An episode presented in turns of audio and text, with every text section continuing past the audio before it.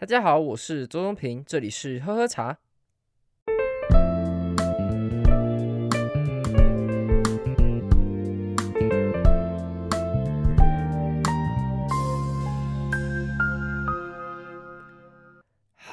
的，许久不见。好，我知道我真的累个超级超级久，我知道完全没有借口可以来说我这次 delay 这么久的原因。当然，你要我举借口的话，我可以举大概成千上百个声音，就是我呃因为什么原因呢、然后造成我这一个半夜，哇靠！上一次已经是五月十八的的节目了，我到现在才出下一集，这个 gap 超级大嘞，这大概是有史以来最长的一次吧，也不知道。诶，说不定下次可以再突破。没有了，但就是不希望是这样子的状况。因为说实在，当然你要讲，我觉得最大原因是出在哪里的话，我觉得还是出在艺人团队这件事情。尤其在于说，因为艺人团队的时候，你就没有办法说真的去对什么东西都特别负责。有可能是我自愈能力还不够好的关系，就像是有点像是你。今天想好说我要做这件事情，但是如果那个 project time 一直在 delay 的话，你自己也不会觉得特别的怎么样，因为你不用对谁负责，然后也不会有人催着你要在什么时候要交稿，不会有实现压力。那再加上就是只要你累了，就是只要 delay 一次，或是只要落两次之后，你就发现哎，好像就越来越习惯 delay 的感觉，就变成一个半月了。所以我不知道你们有没有听过那句话，我觉得还讲得蛮有道理的，就是。百分之百的坚持要比百分之九十九的坚持还要简单得多。我觉得这句话讲得很好，但就是我知道讲得很好，但是我没有做到。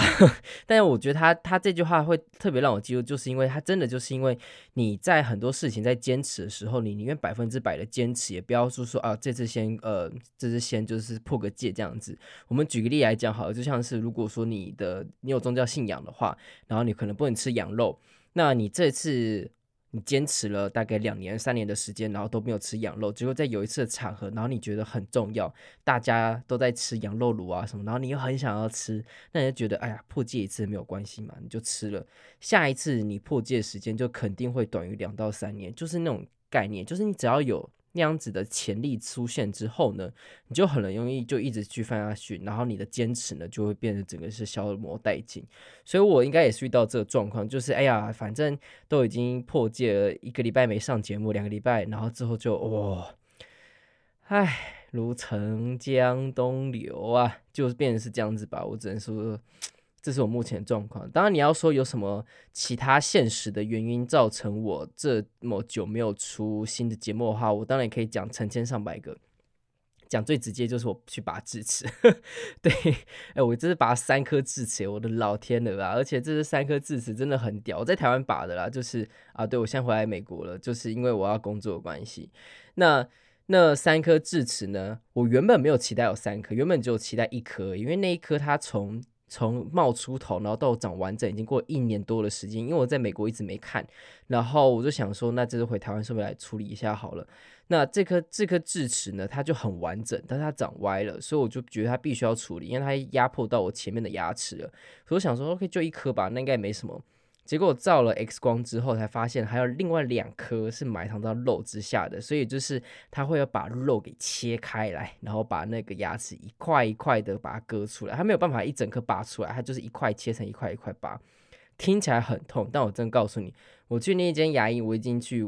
探访过，在内湖一间很有名的专门拔智齿的一间牙医诊所，干那间真的很屌哎！就是我去拔的时候，从头到尾我的服务都感觉超棒，而且它速度超快。我拔三颗大概只花我大概二十三十分钟吧，虽然中间有点累，它的累就是只说因为脚你的嘴巴一直张开，但是你的嘴巴那时候呈现是一个瘫痪的状态，你连吞咽口水都是很困难的，因为整个脸是肿的。我那时候有在手术的中途的时候有偷摸我的嘴唇，我说哇靠，你有看过那个东成西就的那个，应该东成西就吧，就是梁朝伟的一张脸，那个就是在打麻药的时候会出现的脸，我看超肿的，但是你完全没有感觉，那医师真的蛮厉害的，再加上再加上这超重要，就是他那边牙柱真的很厉害，真的很厉害，你一个比一个还要。厉害，我只能这样讲，而且他的人也很 nice，然后也很专业，所以我整个过程其实很 enjoy 的。那但是这个过程很 enjoy 没错，但是他毕竟是拔了三颗的智齿，所以在那事后的呃保养呢，其实都要花很长的时间。像是我刚拔完之后呢，我大概吃了两三天吧，三天我完全不能咬嚼任何东西，没有办法咀嚼，所以我都是请我妈或是他们，他们就帮我把所有的食物，你就想想看，你今天去吃一个便当，那个便当全部打成泥让你喝下去，Oh my Jesus Christ，那个真的是一个。很痛苦的事情，我告诉你，你在那段时间的时候，你才会发现，原来咀嚼对于人类是多么重要的的的一件事情。尤其是我们身为一种啮齿科的动物，我觉得这件事情，我突然意识到，咀嚼是会让你产生幸福感的。而当你没有办法咀嚼这件事情的时候，你会很忧郁，真的很忧郁。我很吓到，就是没有想到没有办法咀嚼吃东西这件事情会对我影响这么大。对，所以这次才。让我真的意识到，就是哇，牙齿健康真的很重要。我真的很不希望我年纪到了一个七八十岁之后没有办法咀嚼的那种生活，那个很痛苦。你看到东西，你只剩食欲，然后你吃不下去。所以这次也有让我意识到牙齿健康的重要。不然小时候我都觉得牙齿摆着烂就好，反正我天生的牙齿相对于一般人来讲是比较不需要保养的。但是 这次让我意识到，我靠，这牙齿真的很重要诶。好啦，其实这也是其中一个状况，就是因为拔智齿其实要花很多时间修复。诶，听起来蛮合情合理的吧？你连连吃东西都不能吃了，是不是不能录节目？是不是很合理？是不是？是不是？大家有点人性好不好？所以一个半月，相信一个半月应该是蛮合理的啦。哎，好啦，然后之后我再讲一下我这次回台湾的事情。我觉得，哎，这次回台湾也让我遇到很多事情，虽然都在家里了。啊，先讲到这边，重点是呢。我们上一次其实在我二十九集之前呢，我有聊到就是聊湖的这件事情。二十九集其实蛮有趣的，它其实跟我们就是智的茶的主题完全没有相关。它就是我在呃疫情刚爆发的时候，我在纽约的感受。因为那时候我刚好人被关在纽约，然后又飞到加州，然后那时候飞回台湾的时候又刚好台湾爆发，所以我大概可以体验到那种刚开始那种爆发的时候大家的紧张感。所以那集我觉得还蛮有趣的，大家都可以去听听看。那这次我要聊的事情是，上次我们聊到就是如何去买壶嘛，就是一百块的壶，它们的差别到底是什么？那这次呢，我们就要想说，诶，那我们终于买了壶，我们买了壶之后要干嘛？养壶吗？还没，还没，我们要先开壶，不然会先让人家放枪。好，这个蛮烂的，但是重点就是你要先开壶，因为为什么要开壶？这个点很很重要的原因，就是因为。你先想开壶的概念，有点像是让壶先暖个身的概念。那先让暖身之后呢，它可以只还可以开始运动嘛。那它的概念是什么呢？因为你在买一只壶的时候，它很有可能是全新的壶，你不知道，它有可能是别人用过壶，你也不会，你也不会清楚。所以你在买这只壶，在你什么都不知道情况之下呢，你就先去开它。因为他的前一只壶呢，他可能上一个人他是拿来喝酒的，他可能拿来当酒壶，他可能拿来泡咖啡，你不知道，你什么人都有。然后你甚至有些人他可能是以前那个壶是来对嘴喝的，那个嘴口直接放在他嘴巴里面。我觉得你应该不会希望这种事情发生，尤其是如果你对于卫生习惯是非常讲究的人的话，你会想到光想到那画面就觉得很恶心嘛。所以我们要做的事情就是先。开壶，那当然开壶之前，你可以先洗个壶一下，就把它稍微用水清一下，然后用呃不要用太刺激的呃刷子都可以去刷，我就用那种软毛的牙刷，就是给婴儿刷牙的那种软毛牙刷，或是你用布来擦拭，其实就差不多了。你不要用钢刷什么的，你刷下去之后，然后 刮出一层皮，然后发现里面是假壶，就哦也不错啦，这也不错，也是一个方法。但是你千万不要给壶有太多刺激的呃。的刷洗的工具，不然你会很后悔。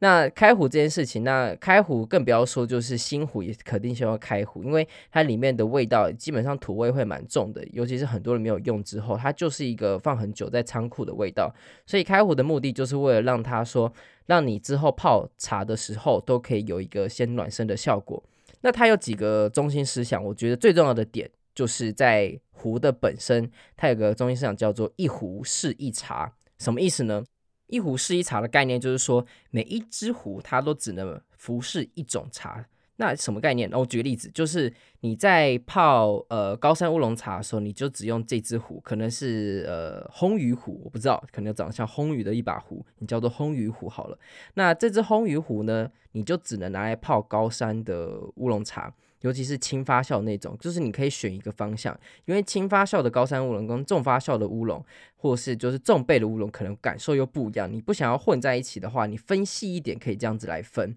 所以呢，你在泡这支茶的时候呢，你就只能用这支壶来泡，或是说你用这支壶泡的时候，就换句话说，用这支壶来泡呢，你就只能来泡轻发酵的高山乌龙茶。OK，那有没有？那如果其他的茶你要怎么办？如果假如说你想要泡红茶，你想要泡铁观音，那是不是要用其他的壶？没错，就是。每一只壶呢，它只能服侍一种茶。可能你这只烘鱼烘鱼壶呢，你来泡高山乌龙茶；你这只大象壶呢，拿来泡呃铁观音。然后你这只什么犀牛壶好了，犀牛壶来泡红茶。基本上你可以用这样子来分，所以你就会知道说，哎，你这样想一想，如果每一种茶、每一只茶都要有不同的壶来服侍的话，那壶不是多到爆炸？嘿嘿，你知道了，所以这是为什么没看到你的长辈或者是很多人会买很多壶，然后对你来讲会觉得，看他们在冲啊小壶都不长得差不多吗？为什么要买那么多壶？他们有事吗？然后还要在那边每天养壶泡那么多茶是在干嘛？其实就是为了这个目的，就是因为你每一种茶它要的壶，它其实就只有那几个可以来服侍它。OK，那再讲细一点了，你还要再分它的量，因为每个壶的大小不一样，可能会有一到二人杯的壶。那个大小很小嘛，大概一个手掌这样子。那你可能会有四到六人杯的壶，那稍微大一点，像是标水平标准壶那样子。再大一点，又七到八人杯那种，就很大，你就可以看到两只手可以捧起来那种壶。所以你就可以想，假设说我们高山的乌龙茶，然后就可以有。呃，三只壶，至少三只壶来服侍它，因为你可能要自己喝，你可能跟三五好友喝，你可能要办茶会的时候可以来来喝，所以它有不同的大小。那如果你想要简单一点的话，你就买一种壶，就一个大小的话，基本上都会选择大概四到六人杯的壶的大小，因为它基基本上进可攻退可守了，所以这是一个比较刚好的概念。因为你一个人喝的话，你就喝多一点嘛，那如果多一点。好友来喝的话，那还可以应付得来，所以基本上四到六人壶的那种大小，其实基本上差不多，差不多。当然，你有想说，哎呀，这样子买来买壶买那么多的话，总是会蛮困扰的嘛。所以，如果你不想要这么高缸的话，我建议的话，你也可以买最简单的，就是一千零一招的方法，就是买玻璃壶或是瓷壶。是什么意思呢？就是你会买那种特别有上过釉的那种壶，这种上过釉的为什么会可以来泡各种的茶呢？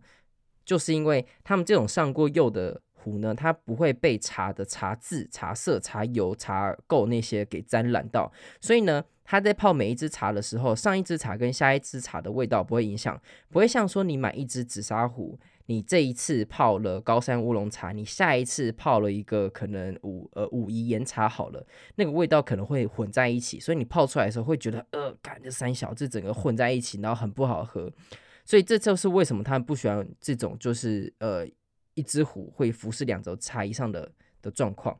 所以我个人建议，就是你在呃刚开始的时候，你可以就是先买一只瓷壶，或是一种上过釉的壶，或是玻璃壶，都你都可以，那就可以来泡所有的茶。你要泡绿茶、白茶、黄茶什么茶，然后黑茶，甚至就是红茶、铁观音都可以。只是表现的方式不一样而已，因为它不会沾染到上下的味道，所以那一只壶就可以让你打遍天下无敌手。那当然之后会考虑到问题就更多，就是因为每一种壶它的调性不一样，它的材质不一样，重量呃厚薄的程度不一样。泡什么茶会比较好喝，都有不同的差别。那当然讲这个就细了，讲了也就无聊了，因为它会有很多不同的 combination，不同的排列组合。所以如果说你只是刚开始喝茶的话，我最强烈建议就可能先买一支你什么茶都能够泡的壶，不会很贵。现在市面上可能六七百就会有一支很不错的呃瓷壶了。那你再上个大概一千的话，当然会又漂亮又好看又好用。所以我个人觉得那是可以值得投资的。那等你开始觉得，诶，紫砂壶这件事情我可以开始投入了，你再去买这些紫砂壶也不急嘛。反正现在价格基本上也在那了，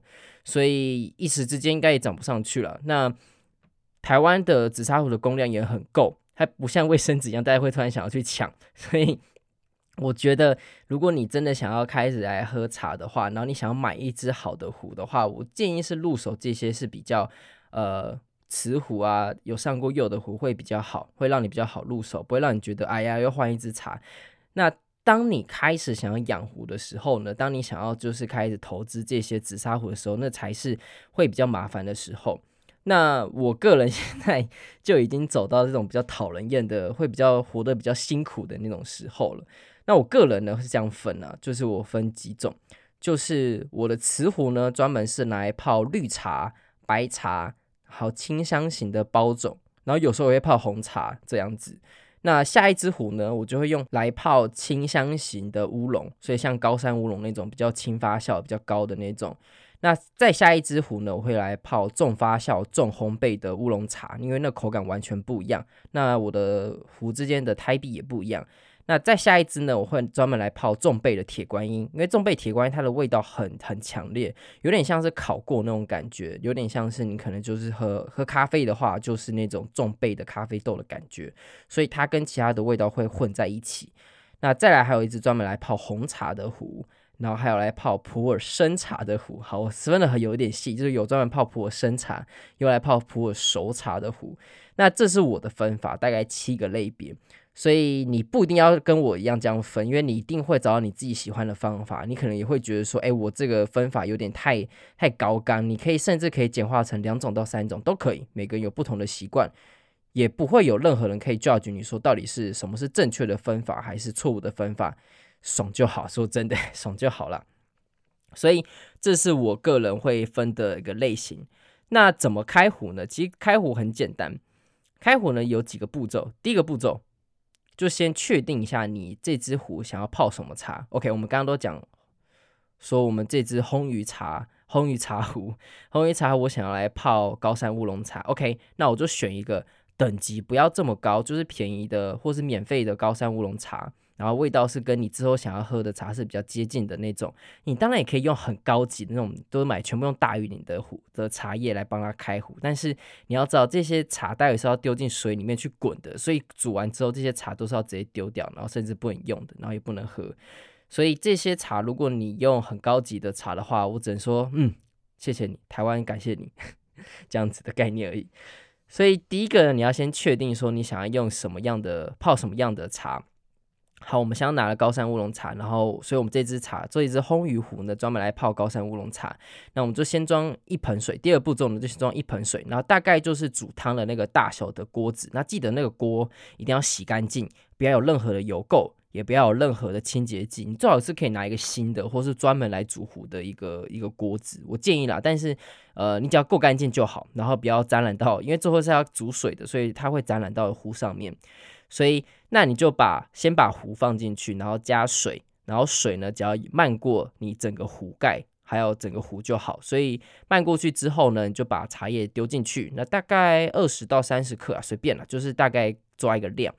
那就开始煮，煮水，煮煮煮煮煮煮煮煮到滚，然后滚了之后呢，就把它转成小火，然后让它继续焖煮，大概煮个二十分钟、半小时这样子。这个时候，通常你整个家里呢都会充满那个茶的味道。那会很很香很香，整个家里都会那个茶香味。那这个时候你水可能会变少，所以你在在把水漫过去的时候，记得把水再多加一点点，不然到最后会壶会整个漏出来。那在之间呢，你当然可以去翻搅它，就是你可以换个方向来煮啊，或是你可以来把它拎出来看看啊。其实你就用夹子来弄弄它看就好，这没什么，就让它煮就对了。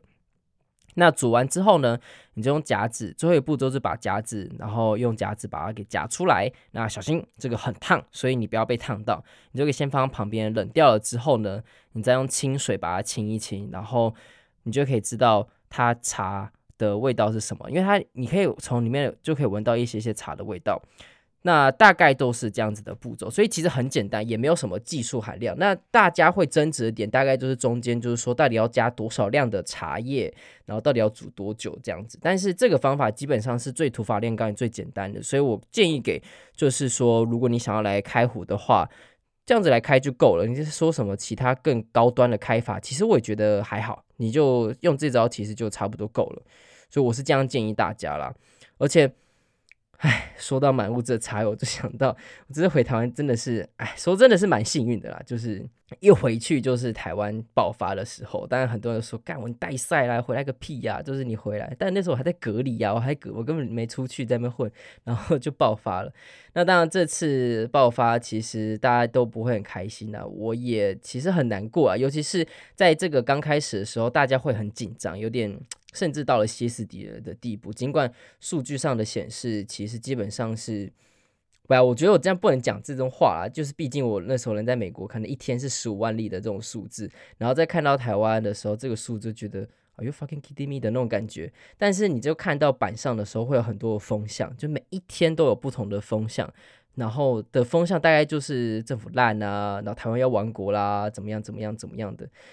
其实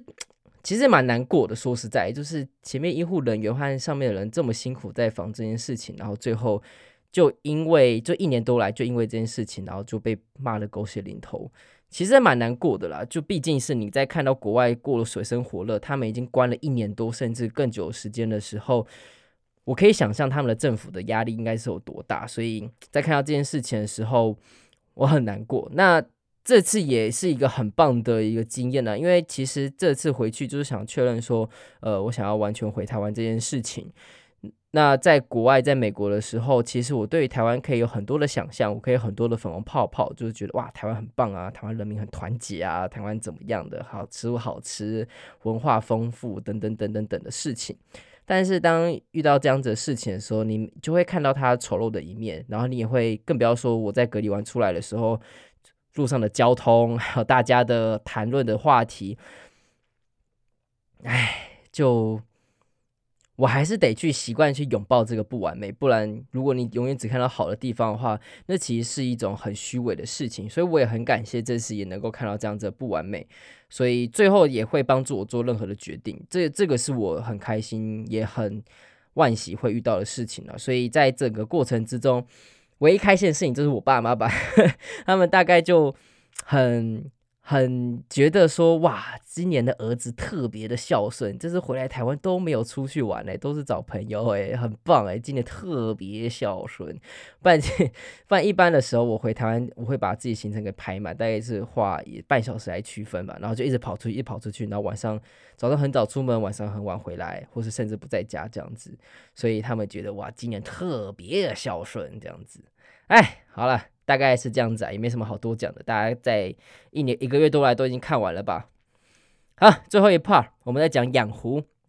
养狐基本上就是成呃，就是一个长期抗战啊，它没有任何的速成版。那你要注意的其实就几个点啊，就是毕竟它不是像就是你看一些很简单，就是直接把什么醍醐灌顶到你身上就几十年积载的功力一样，它是像金庸那种感觉，就是你要练个。二五二十载五十载的那种时间，然后才可以成就一招的一个概念，所以养虎也是这个概念啊，你就必须用时间去去泡它，它没有任何速成的方法，唯一的方法就是一直去泡它，你不要放在柜子里面，或是你就放着，然后让它空气一样，你要做的事情就拿出来，然后泡它，然后跟它讲话，没有啦，跟它讲话到极致，因为你之后很喜欢那只虎的时候，你就会开始自言自语。我告诉你，真的真的，不要说我们这些爱虎的人都很 有点变态，我们只是。习物，我们只是很习物。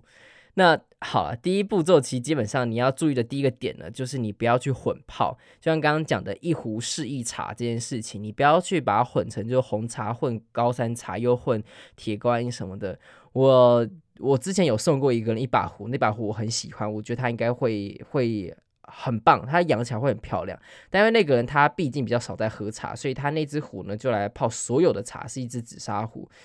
这过了两三年，我去喝那只他那只壶泡出来茶呢，就是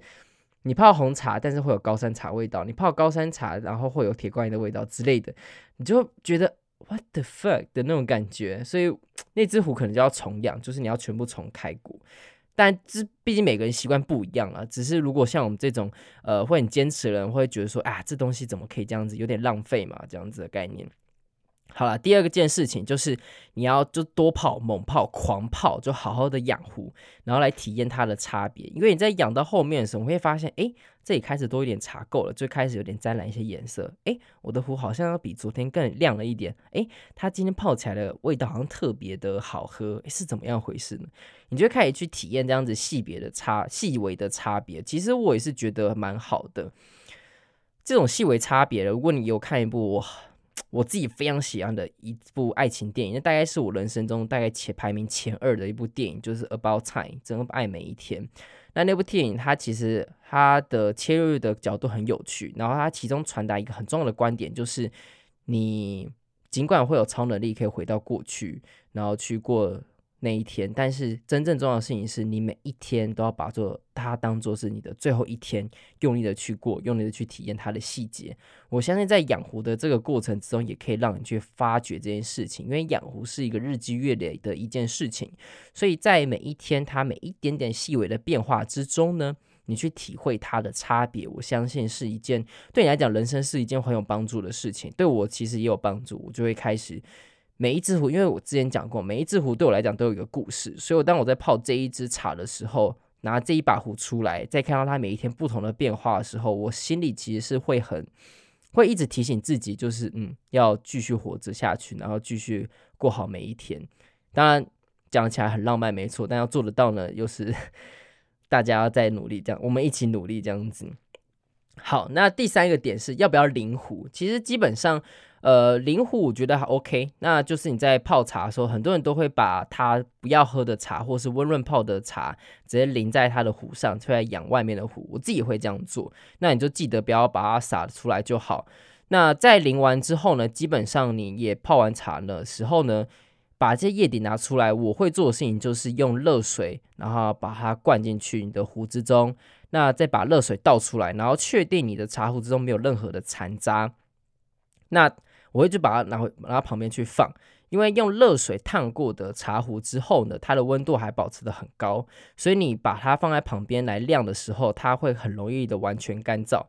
因为如果你只是用一般的常温水，然后洗完之后放在旁边，它的水很容易淤积，那淤积之后它不会干，那它就里面可能会有一些潮湿的味道。所以我个人强烈建议就是你在每一次泡完茶。然后那只茶壶呢，你记得要把里面的茶叶叶底全部清干净之后，用热水去煮，用用水去冲它，冲完之后把水倒出来，把那只茶壶放在旁边，让它去自然的晾干。记得壶盖要打开，然后自然去晾干，它很快就干了。好的壶它会非常非常的快，一下就干了。那比较差一点壶，它可能就会会稍微久一点的时间，但没有关系，你就放着它，然后。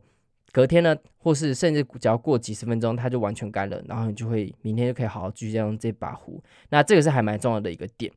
那等它完全干呢，最后也重要的一个点呢，就是你要记得用干净的，或是你专门来擦茶壶的布来擦拭它，这也是养壶很重要的。个一个概念，因为有时候会有一些呃，你在注水的时候会有一些流水渍，那那个字呢不是很好看，然后又觉得脏脏的，你就可以把它给擦掉。我觉得这也是很重要的一个点，而且这越擦呢也会越亮，就你像阿拉丁神灯一样，擦一擦，擦一擦这样子的概念。对，大概这就是开壶跟养壶的需要所注意的过程。我觉得基本上概念都在这了，它应该可以帮助还蛮多的不同的场合、不同 scenario 这样子。我希望大家也可以一起来好好的养养壶，然后养出你属于你自己的故事的那一把壶。那也希望你用那把壶来泡的茶呢，也会越来越好喝。我希望